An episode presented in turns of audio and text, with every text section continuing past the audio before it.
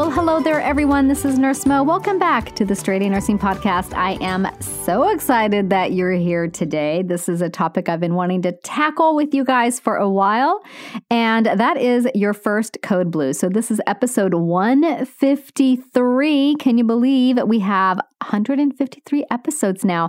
And if you guys have been struggling with finding which episodes are pertaining to the topics you're learning about in school, then I am super excited to tell you that we have a great new podcast directory on our fancy new website. So if you go to straightanursingstudent.com and you click on directory in the menu bar, it's going to take you to a page where you can essentially sort things by their tags, which is basically their specific subject. So if you're interested in cardiac, look for the cardiac tag. You're going to get all the episodes about cardiac stuff. And then you listen straight from the website, or of course, just jot down those episode numbers and then go to your podcast playing app and you can now find them because they're all in numerical order there. So I hope that helps you guys. And before we dive into talking about your first code blue, I do want to take a minute for our listener shout out. And today, that listener shout out goes out to Delia, who says, On behalf of my study group of 10 second year nursing students, we want to say a huge thank you for helping us understand tricky topics. We have been sharing your podcast throughout our whole class, and everyone is finding our exams a lot less stressful as we can now understand and put all the concepts together. You're honestly amazing, and we are so thankful. You're an awesome awesome nurse. Well, Delia, I think you and your classmates are awesome students. So thank you so very much for taking the time out of your very busy schedule to let me know how the podcast is helping you. Okay, you guys, your first code blue. I don't know about you, but when I was a new nurse, I was terrified of this happening knowing that I worked in a critical care environment, I knew it was going to happen and it eventually did happen. And I have to say, it is a source of stress for a lot of nursing students and new nurses, even experienced nurses. When your patient, I'm not talking about a code on the unit, I'm talking about when it's your patient, it is really scary and it can be really stressful. So, as you're heading into clinicals, as you're heading into maybe your first nursing job or you're changing care areas or whatever it is, you know, there's a lot that you're probably going to be nervous about. And again, the one one of the things that I was most nervous about was what if my patient codes? Will I recognize it's happening? What do I do? How do I get help? A million questions running through your mind, right? So, my goal here today is to talk you off the ledge a little bit, talk you down a little so that you feel less anxious about experiencing your first code blue and provide you with tips so that you feel a little bit more confident if and when that does occur. Okay. So I will never forget the first time one of my patients coded. I was pretty new as a nurse and I was taking care of a patient after a surgery. And one of the issues that was going on was hyperkalemia. And I will never forget the moment that it happened. It's just in my head. And I'll just never forget it because it left such an imprint on me. The depth and the hugeness of that situation and how scared I was when it happened. So this patient just like almost just immediately went into a VFib arrest, just sinus rhythm to VFib arrest. And thank goodness I was not in the room by myself. I had two seasoned nurses. We were in there doing something. Maybe they were they were helping with something or maybe, you know, a- answering a question and this happened. And thank goodness I wasn't alone. You might be the first time you have a code blue, but I was just really thankful that these other two nurses were there. Uh, whoever was closest to the code bush- button pushed the code button. Um, I got all the stuff off the bed that we didn't need. Um, you know, there were all these huge wedge pillows that we use on patients in the ICU. Got those out of the way so that we could get to the patient and start compressions. And at the time, it felt like slow motion, but it all happened so, so, so fast. Um, the crash cart got there, you know, really, really fast in less than a minute. The respiratory therapist got there really, really fast. And again, I was terrified, but I knew what to do. And I had a really great team there doing it with me. So I'll never forget that. It is going to happen most likely, especially if you work in a critical care environment, ED, you know, someplace like that. I just want you to feel a little bit more prepared when it does. And of course, you're going to take BLS and ACLS there's something about when it actually happens that you tend to kind of freeze because fear causes your brain to not work. So, if we can take a little bit of the fear away, your brain's going to work just great and you're going to do absolutely just fine. So, one of the first components of a code blue is recognizing that it's happening in the first place. And you might be worried that you're not going to recognize it. You probably will because it's pretty obvious when a patient's heart has stopped, right? So if your patient is on a monitor, then recognizing a code situation is often due to that monitor alarm going off. But it's important. Now, your monitor may think your patient's in V-tach when they're simply brushing their teeth. That happens all the time, or jiggling around in the bed, jiggling those leads. But anytime a monitor alarm goes off, you have to address it and you probably need to go put eyeballs on the patient, especially if the monitor alarm says, oh, he's in V-tach, okay? You're not just going to look at the monitor, silence it, and go on about your day. You're going to put eyeballs on the patient. So get in the room and assess the patient. If the patient is sitting there chatting with his friends, but his monitor shows flatline, asystole, well, do you really think he's in asystole? Or do you think maybe one of his leads came off? So you're going to go obviously check that. If it looks like V-tach, but he's scratching at his chest because it's itchy, then it's probably not that he needs, you know, to be cardioverted. He probably is just jiggling his leads. If your patient has Parkinson's, those tremors can look a bit like VFib on the monitor. So the moral of this is eyeballs on your patient.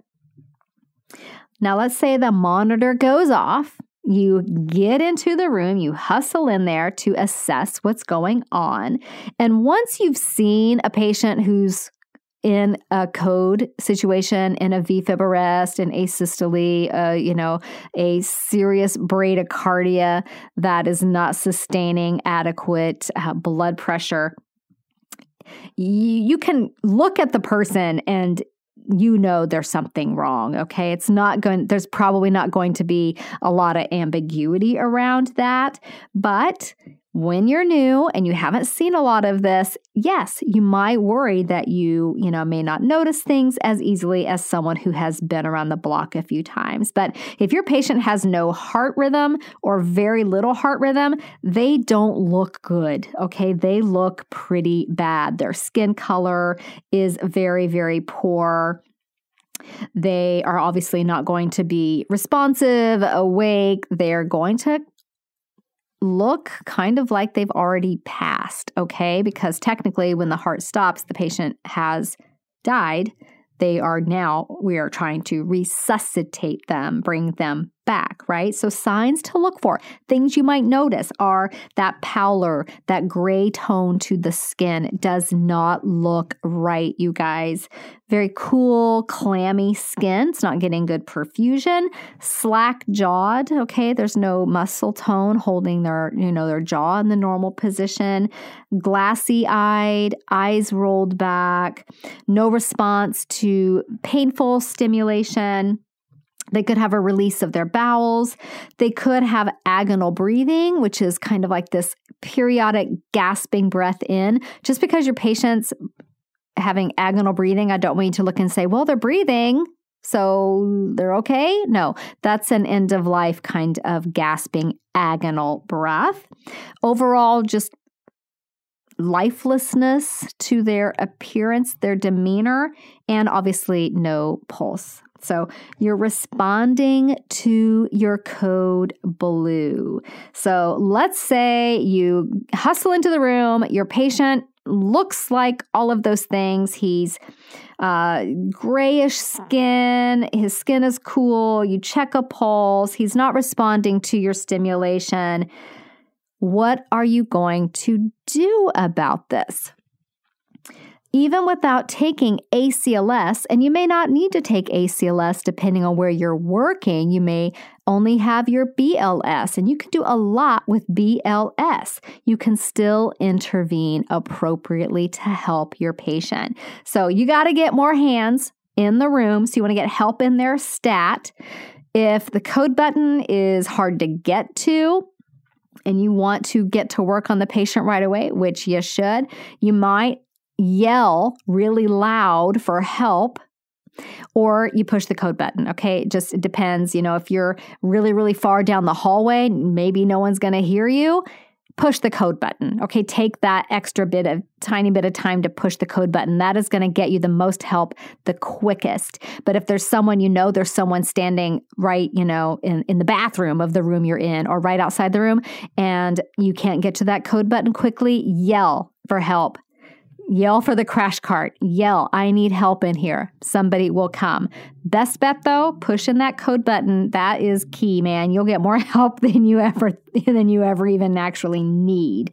Uh, a lot of people are going to get alerted to that code. It's going to be called overhead, obviously, and then you know, physician's going to show up pharmacy's going to show up, the lab's going to show up, and a whole bunch of other nurses are going to show up. In my hospital, spiritual care shows up, the house supervisor shows up, the charge nurse shows up, rapid response shows up. There's a whole lot of people that show up to a code. Getting that code button pushed, getting that crash cart in there is going to get um, things rolling for your patient. So let's say your patient was sitting in a chair and you come into the room and you know you see all this and there's no pulse. Well you've got to get them into position for cpr so get them onto the floor. If they were in bed sitting up in high Fowler's get that bed flat. Get it flat stat.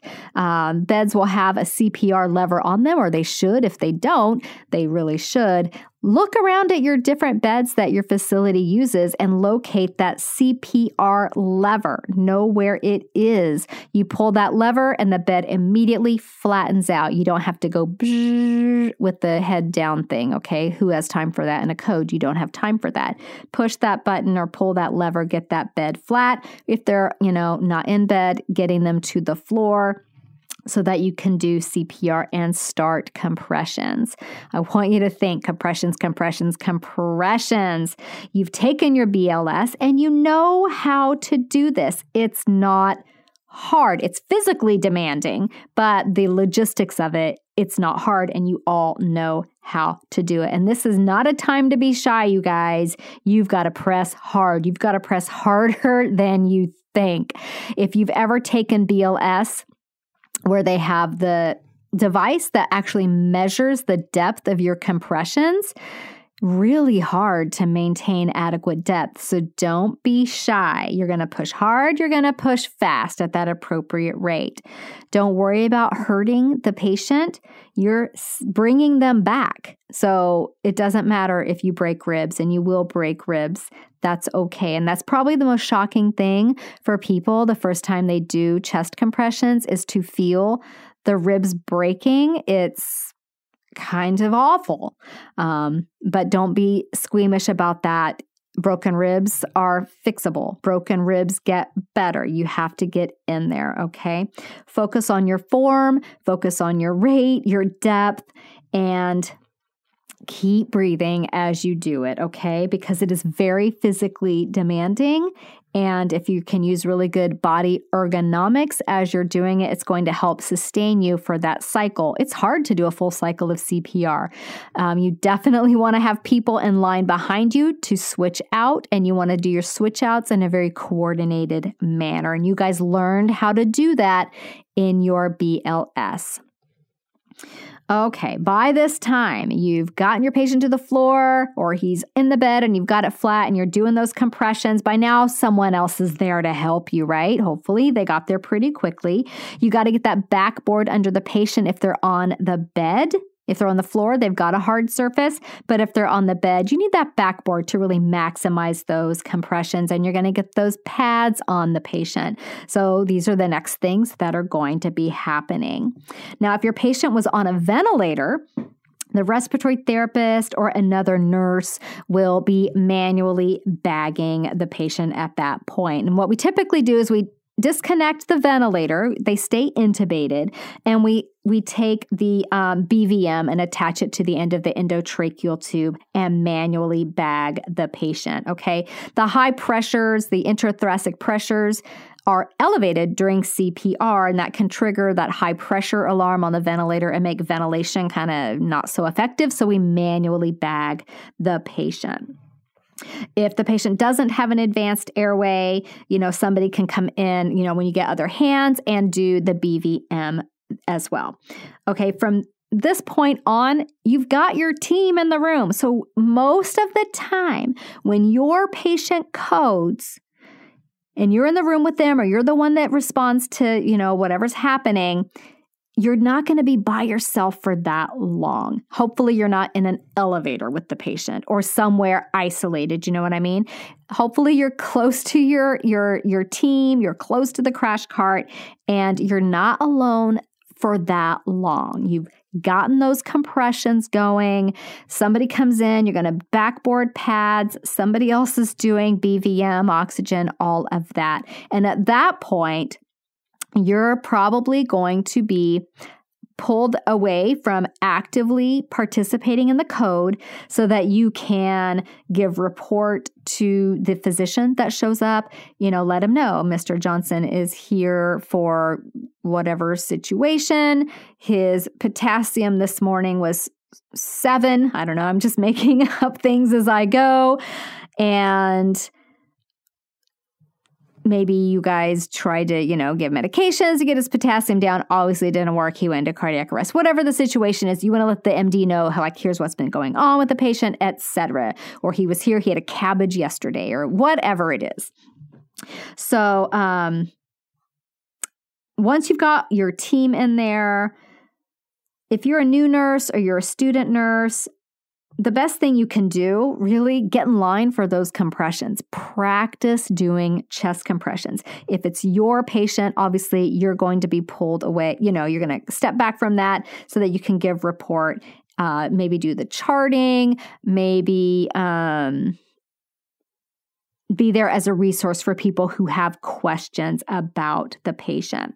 Someone will be leading the code and you will hear them calling out things for the people that are doing the compressions and doing all of the things for them to do. They'll be pausing compressions occasionally to check for a pulse. They will be giving calling for medications that will be given. And notice how they communicate with one another. They're using something called closed loop communication. Someone will say, um, draw up a milligram of epi. The person drawing it up will say, I have an order to drop one milligram of epi so that the person that says it know that they heard it. And then when the person says give one milligram of epi, that person will say giving one milligram of epi. So it's a very closed loop communication there. So if you are one of the people, you know, you're the nurse, you're doing your CPR, don't be shy about asking for a switch out when you get tired. Ineffective chest compressions lead to poorer outcomes. So, if you are not feeling like you're able to maintain that hard and fast rhythm, you ask for a change. There's no shame in asking for a change. I I, I, guess I'm not that physically strong. I tire out really quickly. So, my preferred job in a code is to either give meds, do the charting, um, those are kind of the two things that I usually tend to do. Um, the you know your codes are going to be run according to those ACLS guidelines, but physicians can order whatever they want. They may not follow the guidelines exactly. They may call for other things. You um, will be following the physician's orders, okay? But generally, it'll be run according to ACLS guidelines. Okay, so let's be prepared before the code even happens. How does that sound, you guys? If you're like me, when you are prepared, you feel a thousand times better about everything. So, when there is an emergency with your patient, there's nothing more anxiety producing than realizing you're not prepared. So, here are a few easy things you can do every clinical day or every shift to ensure that you're ready for anything that could happen. So, Hey, number one thing know your patient's code status, please. It may sound like a complete no brainer, but in the heat of the moment, you want to be sure your patient is a full code and not a DNR, a do not resuscitate, or even a limited code. Some patients will be a limited code, which, you know, could be usually it's something like no compressions just electricity and meds, which doesn't really work that well, or, you know, just meds, no electricity, no compressions. That doesn't really work that well. But families will stipulate sometimes they don't want grandma pounded on, but give her some meds and see if that brings her back. Okay, just be aware that that's a thing, limited code. So, know what the parameters are around that limited code, or that DNR or if they're a full code. So know your patient's code status. Always, always make sure that suction and oxygen are functional and set up in your room some units, though in the ICU, we use suction constantly. It was always set up and ready to go. On a med surg floor, it might not be completely set up and ready to go, but everything is there. Or it's connected, but the suction thing, you know, the yank Yankauer might still be in the package. So it stays clean, but it's ready to go. All the pieces are connected. So make sure it's ready to go. When you need suction, you needed it 10 seconds ago. Okay. So you, it's not fun when your patient's possibly aspirating on emesis or whatever to be fumbling around getting your suction together. Get your suction verified. Right after you do your patient assessment, you're going to do a head to toe and you're going to do a quick room assessment. Suction is one of those things. Make sure your oxygen in your room is functional and that your your oxygen supplies are, you know, reachable. I cannot tell you guys how many times in the ICU where there's a million things and whatnot all over the room where the BVM is always in this if, if it hadn't been used yet, it was in a plastic bag. And it was in a plastic bag with a cinch tie, like a string, and you cinch it closed. Stupidest design ever. And people would hang that bag over one of the um, oh, what is that thing called? With the oxygen thing on the wall, you know how it kind of sticks up? Is perfect for hanging things off of, let me tell you. And they were all over the room. So if there was a spare one in the ICU, somebody would just hang the BVM off of that and then inevitably hang something else off of that and maybe something else. And I cannot tell you how many times I would go to grab the BVM, the bag valve mask, and everything's tangled all up and I can't get the dang bag open. So, kind of stressful because if your patient needs assisted ventilation with the BVM, they needed it 10 seconds ago or a minute ago or whatever. So make sure all that stuff's easily accessible, that your oxygen works, that you know where it is in the room, all of those things. You're going to do kind of that room safety check.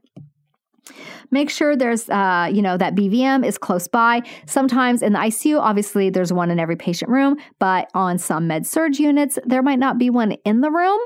It might be in the hallway shared between like four rooms because you don't use them that often. So make sure that you know where it is. Know where the CPR lever is on all the beds that your facility uses. Okay, there's nothing more stressful than not knowing how a bed works when you need to get the head of the bed down. And there are some specialty beds that are kind of complicated. So make sure you know where that CPR lever is. And make sure you know where the code button is. In a nicely designed hospital, it's in an easily accessible place and in a consistent place in all the rooms. That's not always the case, you guys. Sometimes the code button is behind the head of the bed and kind of hard to get to. Make sure you know where it is, okay?